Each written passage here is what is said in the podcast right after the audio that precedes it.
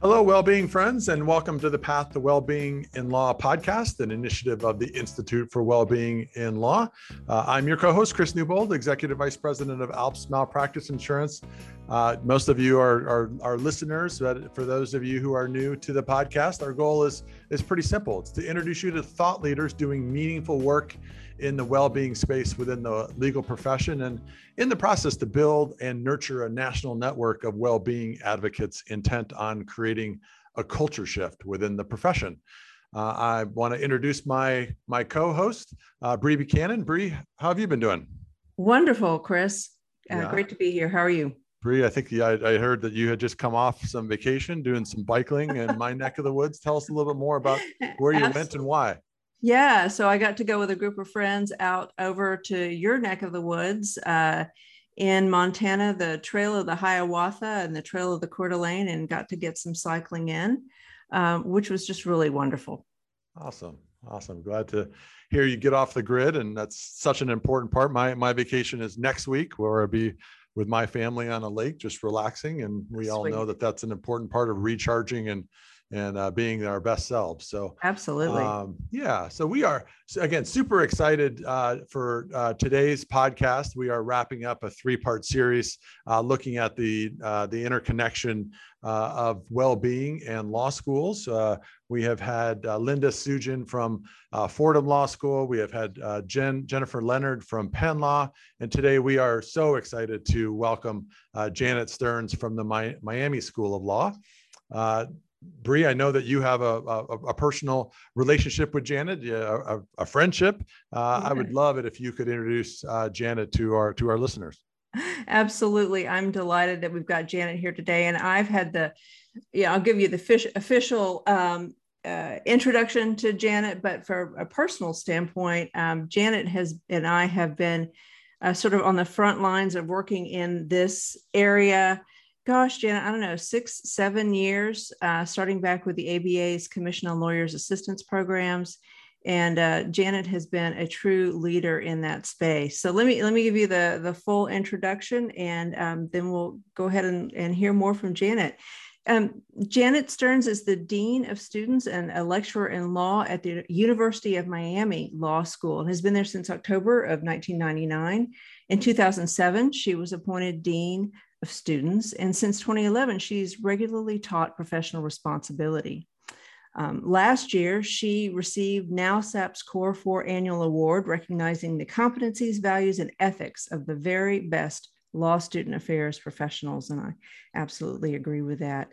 Um, she is the immediate past chair for the AALS Student Services section. And as I know her, a member of uh, ABA CoLAP and I'm not only an advocate for wellness programming in the law schools, but has also been the chair of the law school committee and has led all of those efforts for, I'd say, at least five years. Um, since she became the Dean of Students, she has been passionate about wellness initiatives there at Miami, including the Fall Wellness Week, Spring Mental Health Day, and a weekly Dean of Students constitutional walk around the campus. And finally, I'm proud to say that uh, she won the COLAP Meritorious Service Award in November of 2020. So, Janet, so glad to have you here. How are you doing today? Well, Bree, that's such a generous introduction. So I'm, I'm blushing a little now, but I am delighted to be here with you and Chris and uh, looking forward to chatting.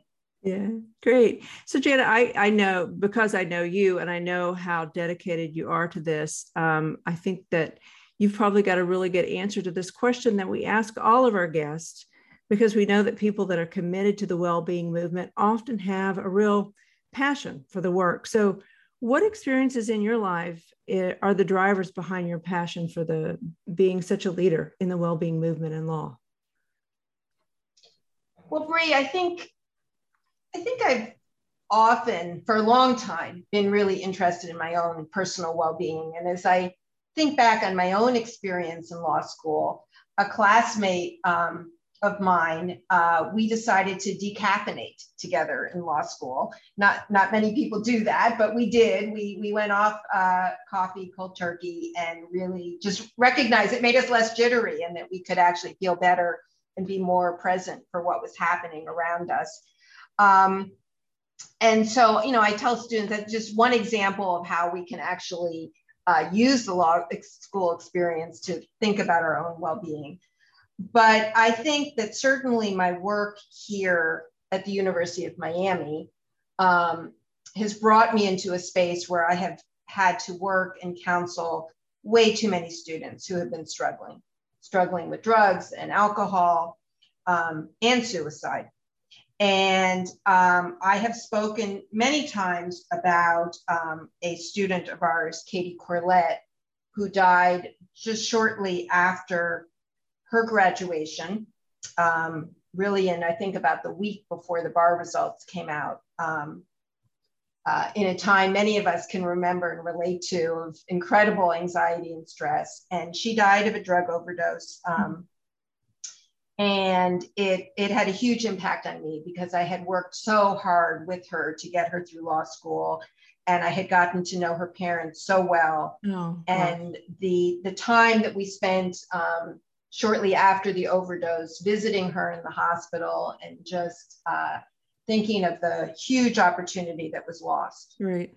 um, for her and for us. And um, so that has stayed with me. And I often do say, as I talk to other law schools about um, our programming and our more uh, uh, institutional initiatives, we want we do not want to have any more Katies. Right. We want to do everything possible so that we can see our students graduate and be happy and not have any more Katies. Yeah, absolutely. Wow. Mm. That's powerful.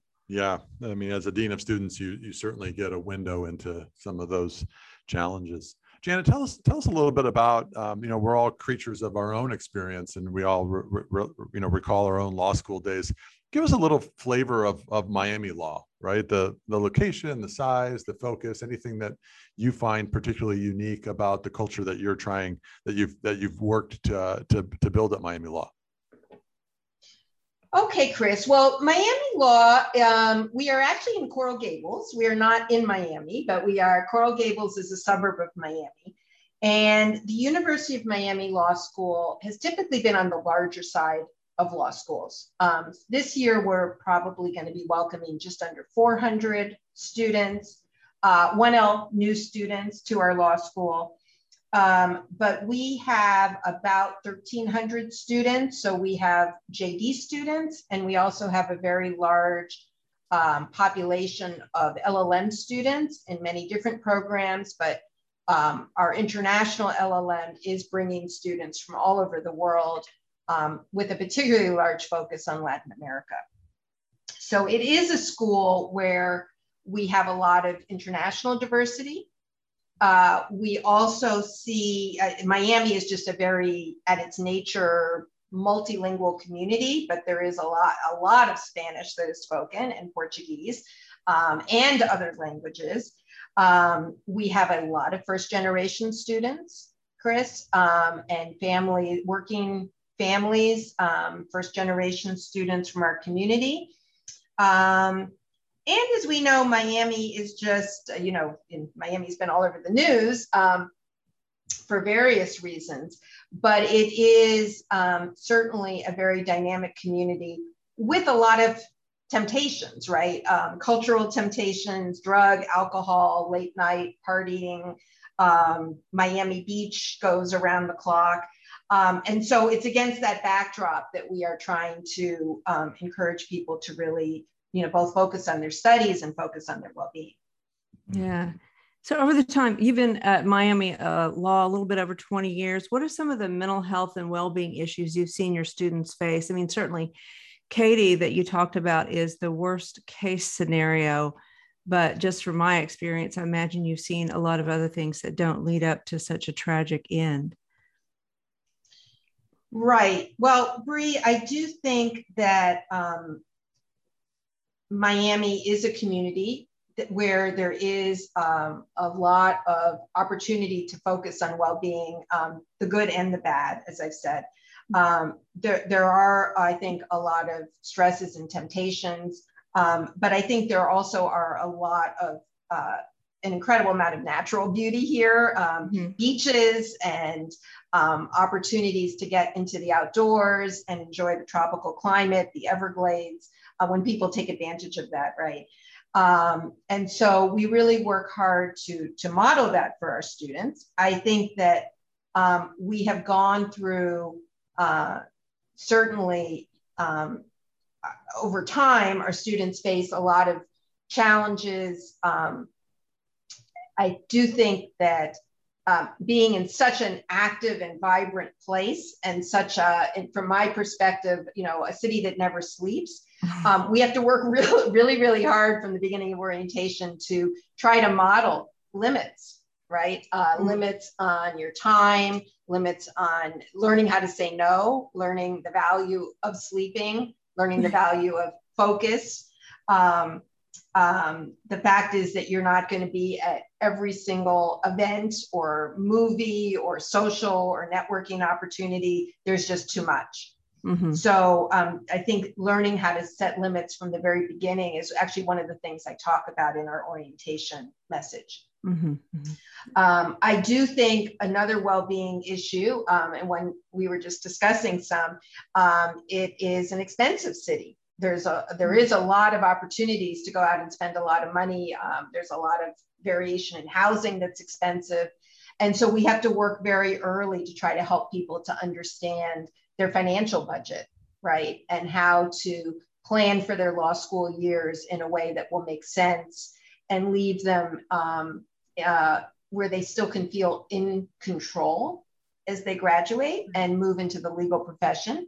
Um, and so uh, financial literacy is another important aspect of well-being and one that we try to also talk to our students about absolutely uh, from the very that, beginning yeah and i'm glad you brought that up because that's not something that we really talked about. You know there's the six dimensions of well-being but that financial uh, piece of it that financial dimension is can be such a heavy burden for the students. Sure.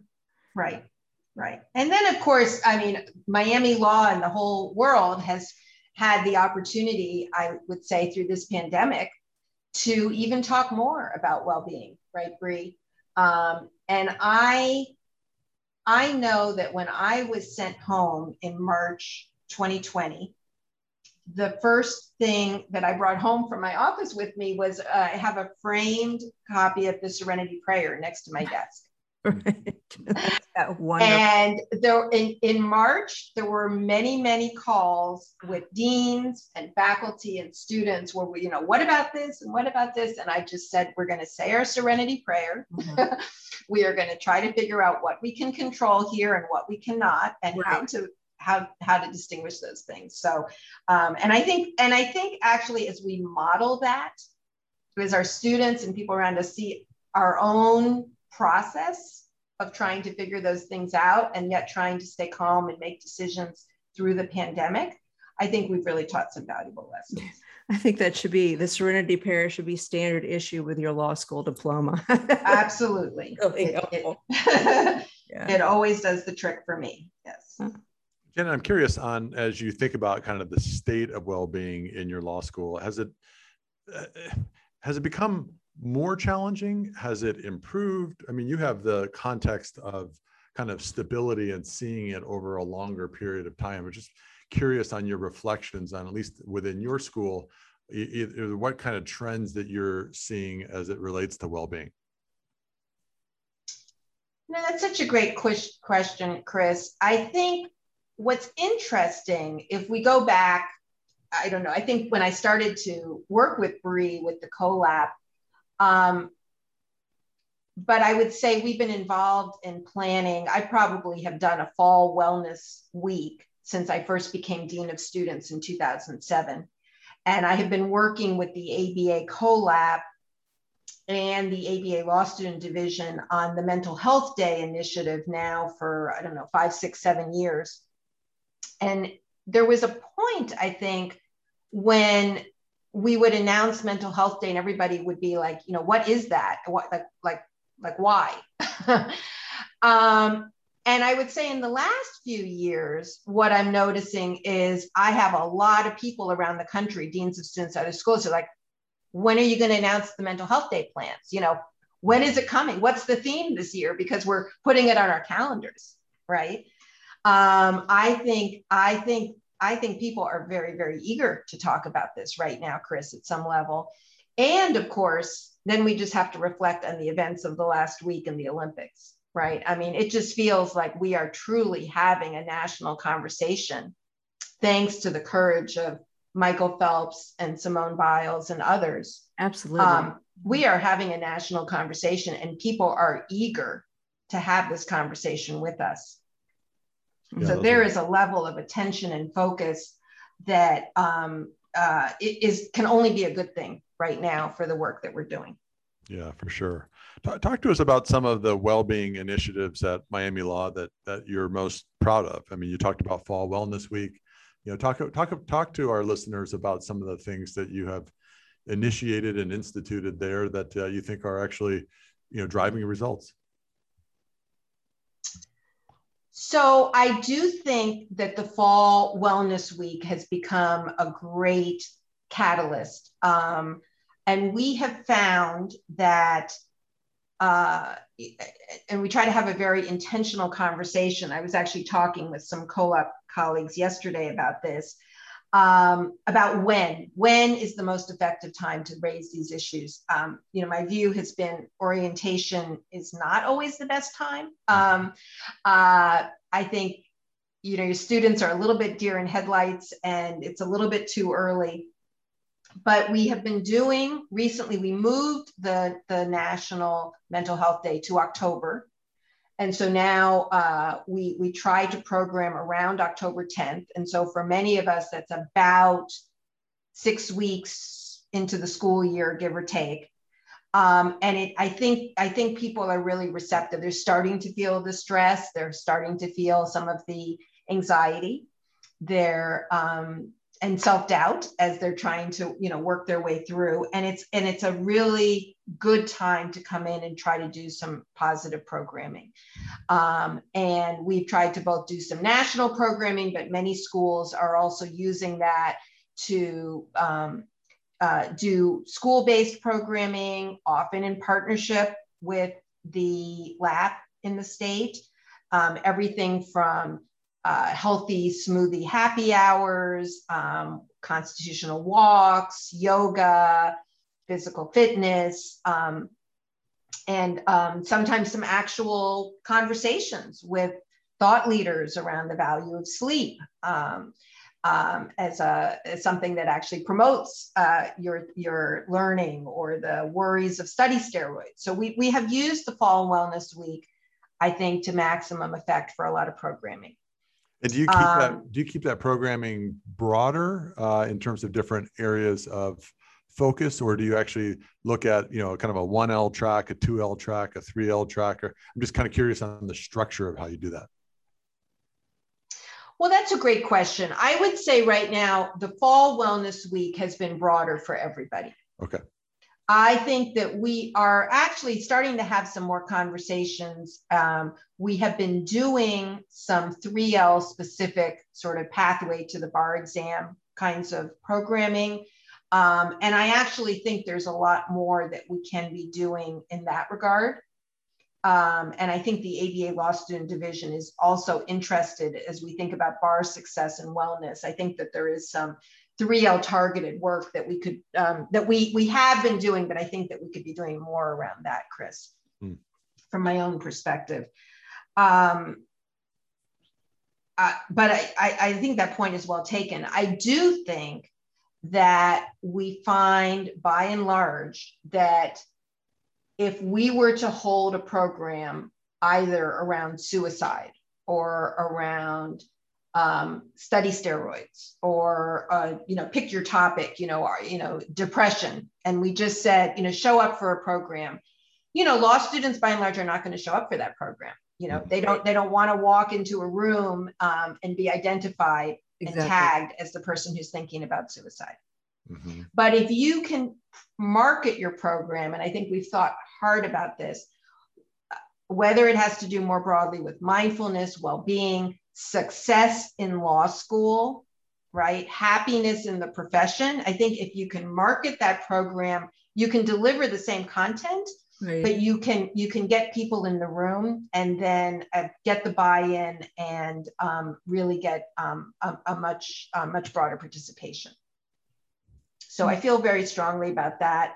Um, I just also wanted to highlight that I think over this last year, we have also tried to be a lot more intentional. I'm not sure we weren't doing it before, but about the crossover between the um, the struggles over racial injustice that we are all experiencing, and certainly that some of our students in various affinity groups are experiencing with well-being.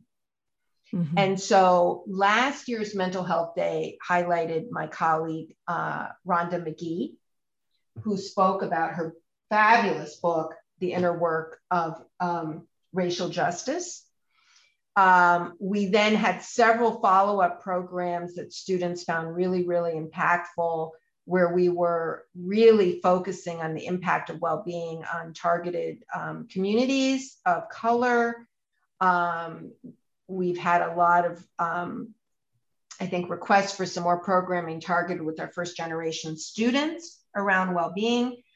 And I think there is a huge outcry for doing more uh, programming of this sort uh, as we move forward. What advice do you have for others who may be working at a law school and are listening to this, maybe their faculty or administration, and who want to enact some of their own initiatives? Do you have some advice for them how to get it started and how to make sure it's successful? Well, Bree, I, th- I think, um, as you know, because you and I have talked about this a lot, I, I do feel that right now the, the vast majority of law schools in the country are, are doing positive things around well-being. Many want to do more. Some of us are doing it differently. Some have more resources than others to do this kind of programming.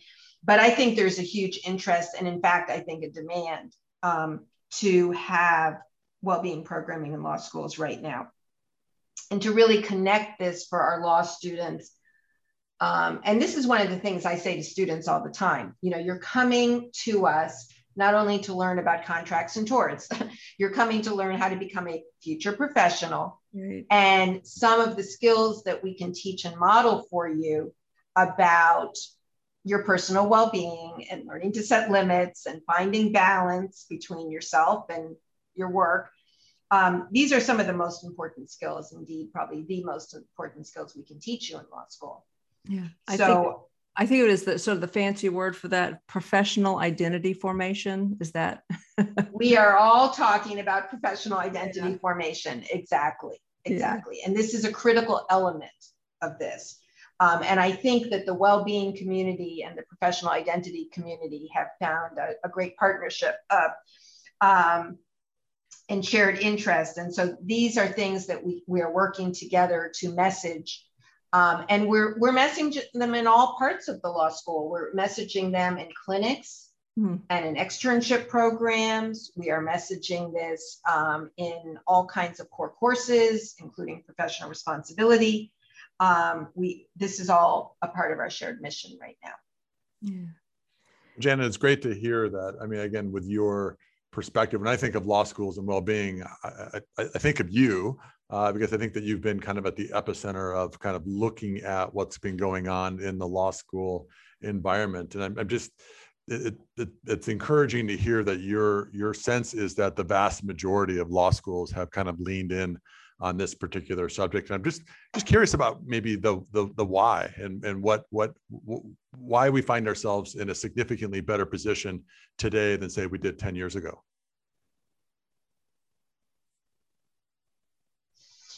Well, I think first of all, I do believe as I both talk to people at Miami Law, but, but people around the country, um, in fact, Chris, man, many of us um, are experiencing issues or challenges around mental health and substances with our own families, with mm-hmm. our friends. Mm-hmm. Um, we have faculty. In fact, I was on the phone the other day with a faculty member, and she said, My child is in the process of being hospitalized. So um, I think we are actually at a point where I have another faculty colleague, fabulous, very, very smart person, um, who lost his wife to suicide. Mm-hmm. So I, I'm, I think I'm coming to the world at this point. I think this is, you know, it's not a Democratic issue. It's not a Republican issue. Um, th- this is this is an issue that affects all of our families, right?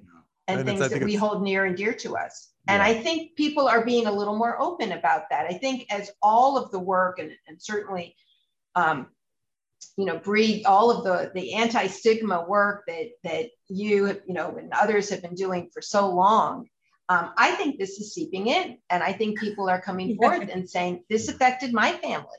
Yeah. Yeah this affected my child this affected my brother.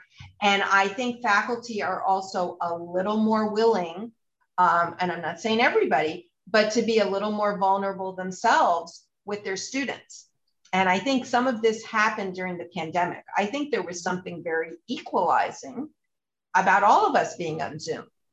Wow.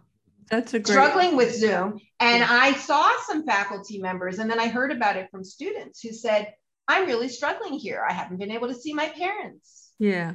I haven't been able to go and visit my, you know, I'm divorced and I haven't been able to visit my child. And this really sucks right now. Yeah. And so i appreciate that this is really you know dis um, uh, confusing time for all of you as students. And the faculty members like oh my gosh that that torts professor is a real person. Mm-hmm. yeah.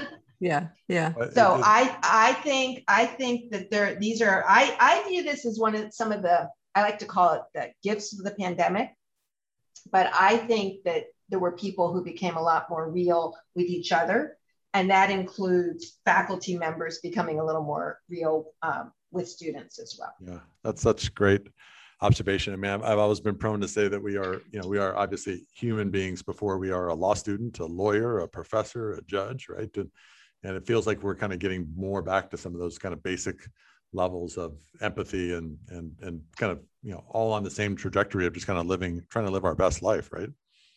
Right. Absolutely. So let, us take a quick break here. We'll hear from one of our sponsors and, uh, and we'll be right back. Meet Vera, your firm's virtual ethics risk assessment guide.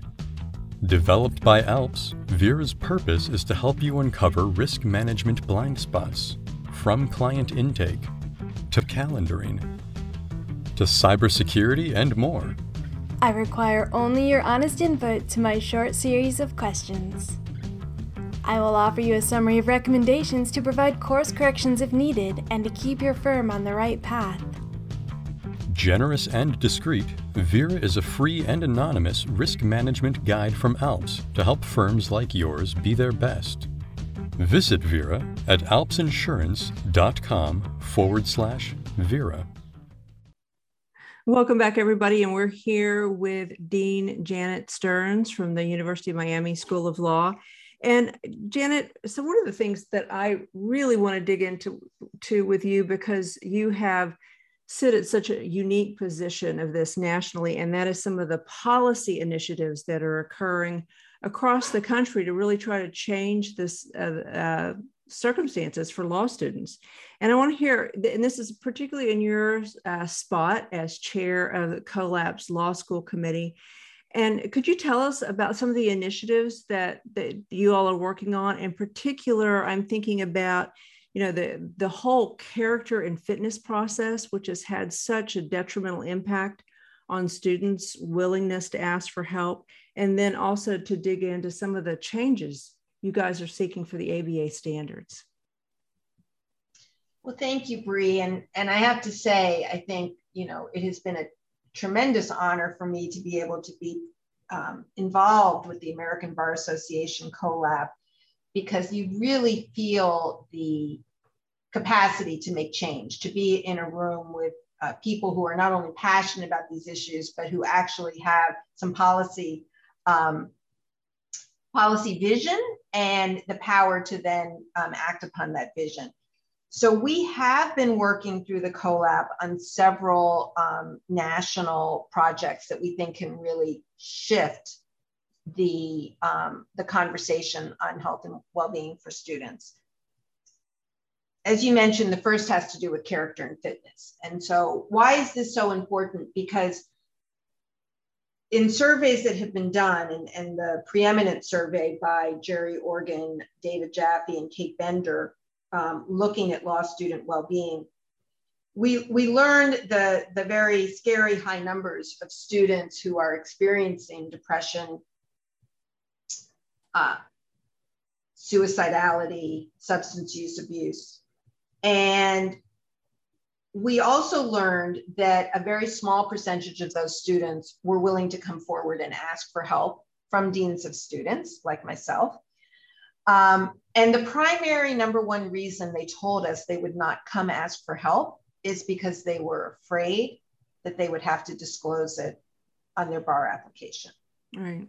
So this became a huge cultural issue for us. How can we create the um, shift that culture so that people understand that when they need help, they actually indeed must ask for help, that we are here to help them, and that the bar character fitness doesn't become a barrier to that. Mm-hmm. So we have been working on trying to both um, evaluate what states are doing around the country and advocating for change, and specifically trying to either eliminate questions in the character and fitness process asking about mental health history or history of substance use disorders or narrowing those questions in time and scope so that people understand that their, their first duty is to take care of themselves and get help. Um, and it will not stand in their way of ultimately um, being able to become a lawyer. We have had, I think, um, we both there has been, I think, some um, policy conversations. We've been able to do some writing in this field. But as we know, in 2020, one of the great gifts of the pandemic was that early on, uh, the state of New York uh, removed their questions relating to uh, substance use, mental health. Um, out anything outside of conduct is no longer asked by New York.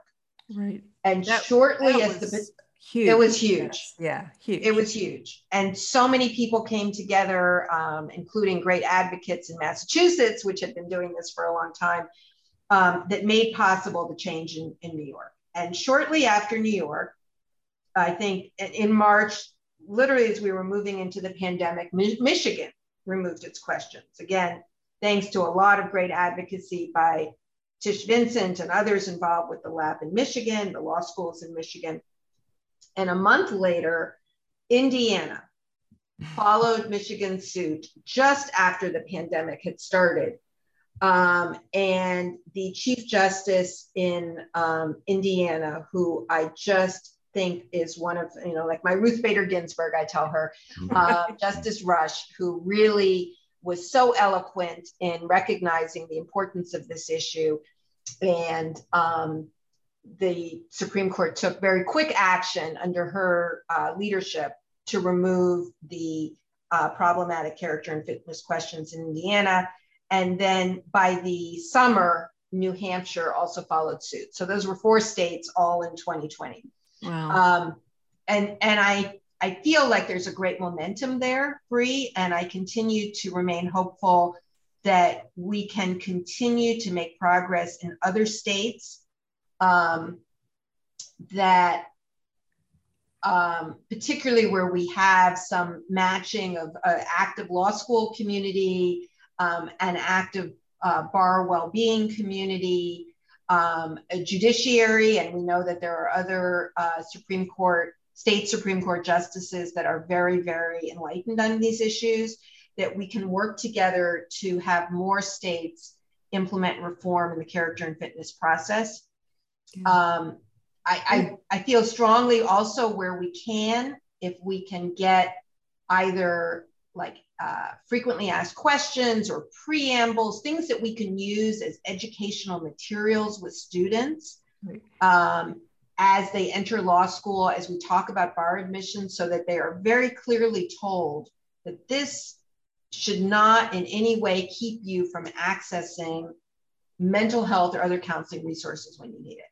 Right. I mean, that's one of the things also is to include very explicit language in the introduction to the questions of the application process or somewhere.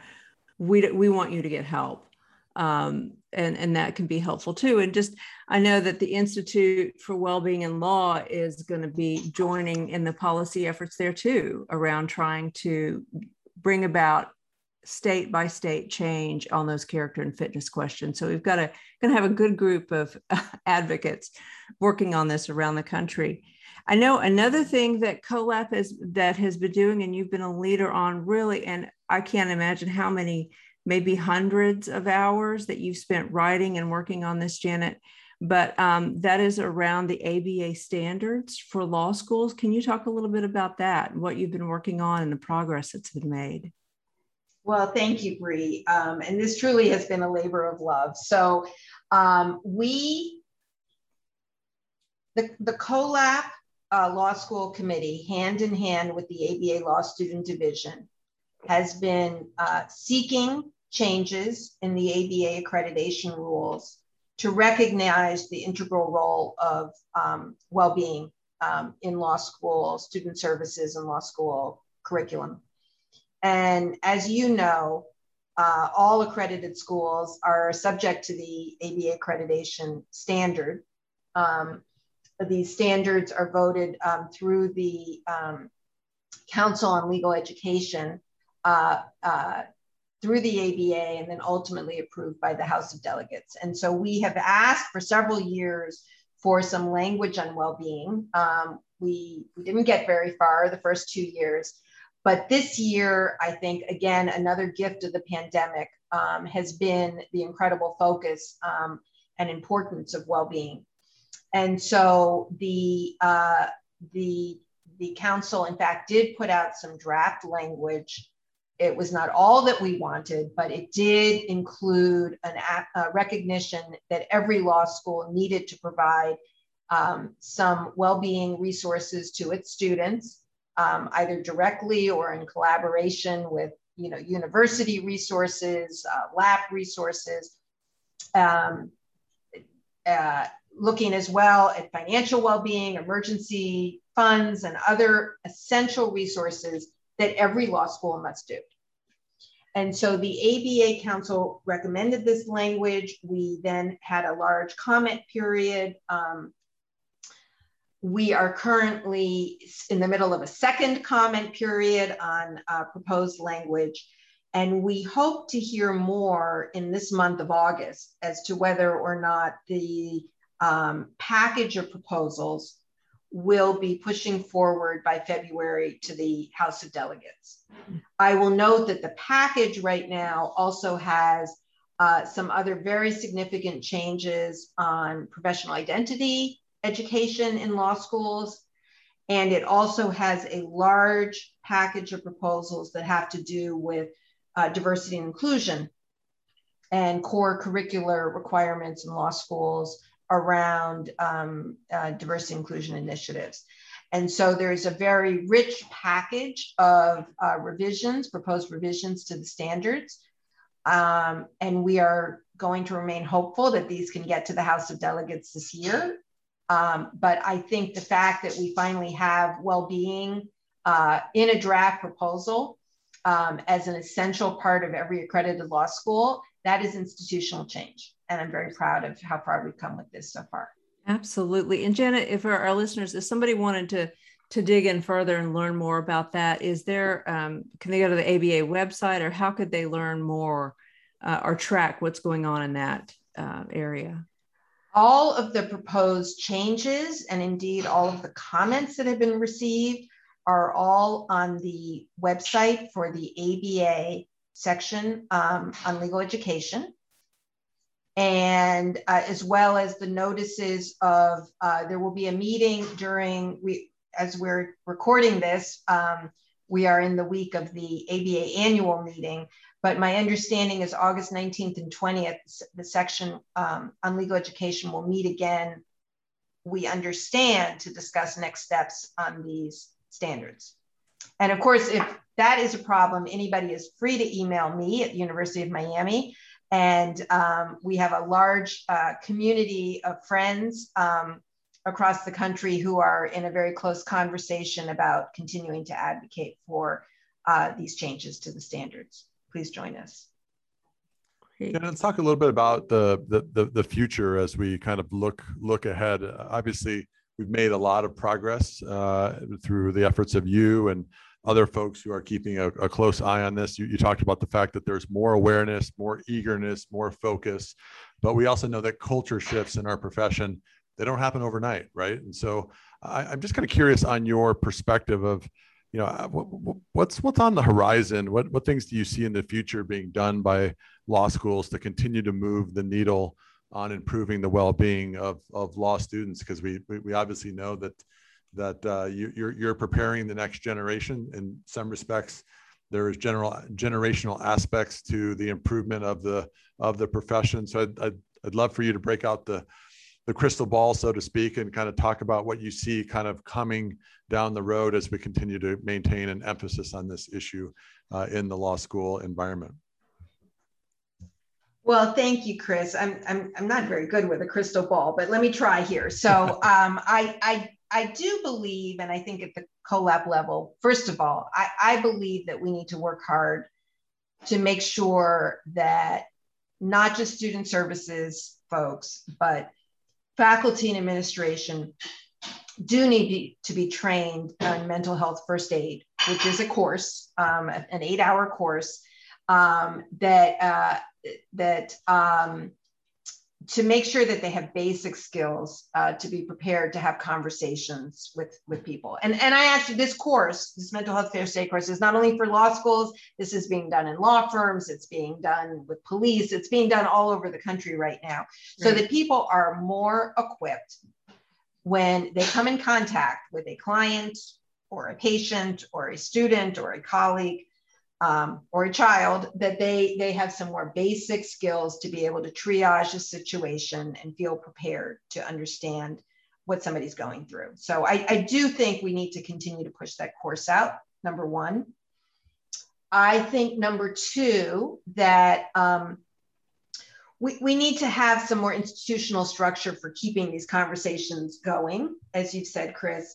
Um, I would say at University of Miami, I have formed some great partnerships with other people at our university. I would include the people, my friends at the medical school. I think that our medical education and legal education, our, you know, our student populations, their, their strengths and their weaknesses, um, there's a lot of overlap. So I have tried to partner closely with the medical school, um, our counseling center, other people at the university so we have some institutional structure for continuing a conversation.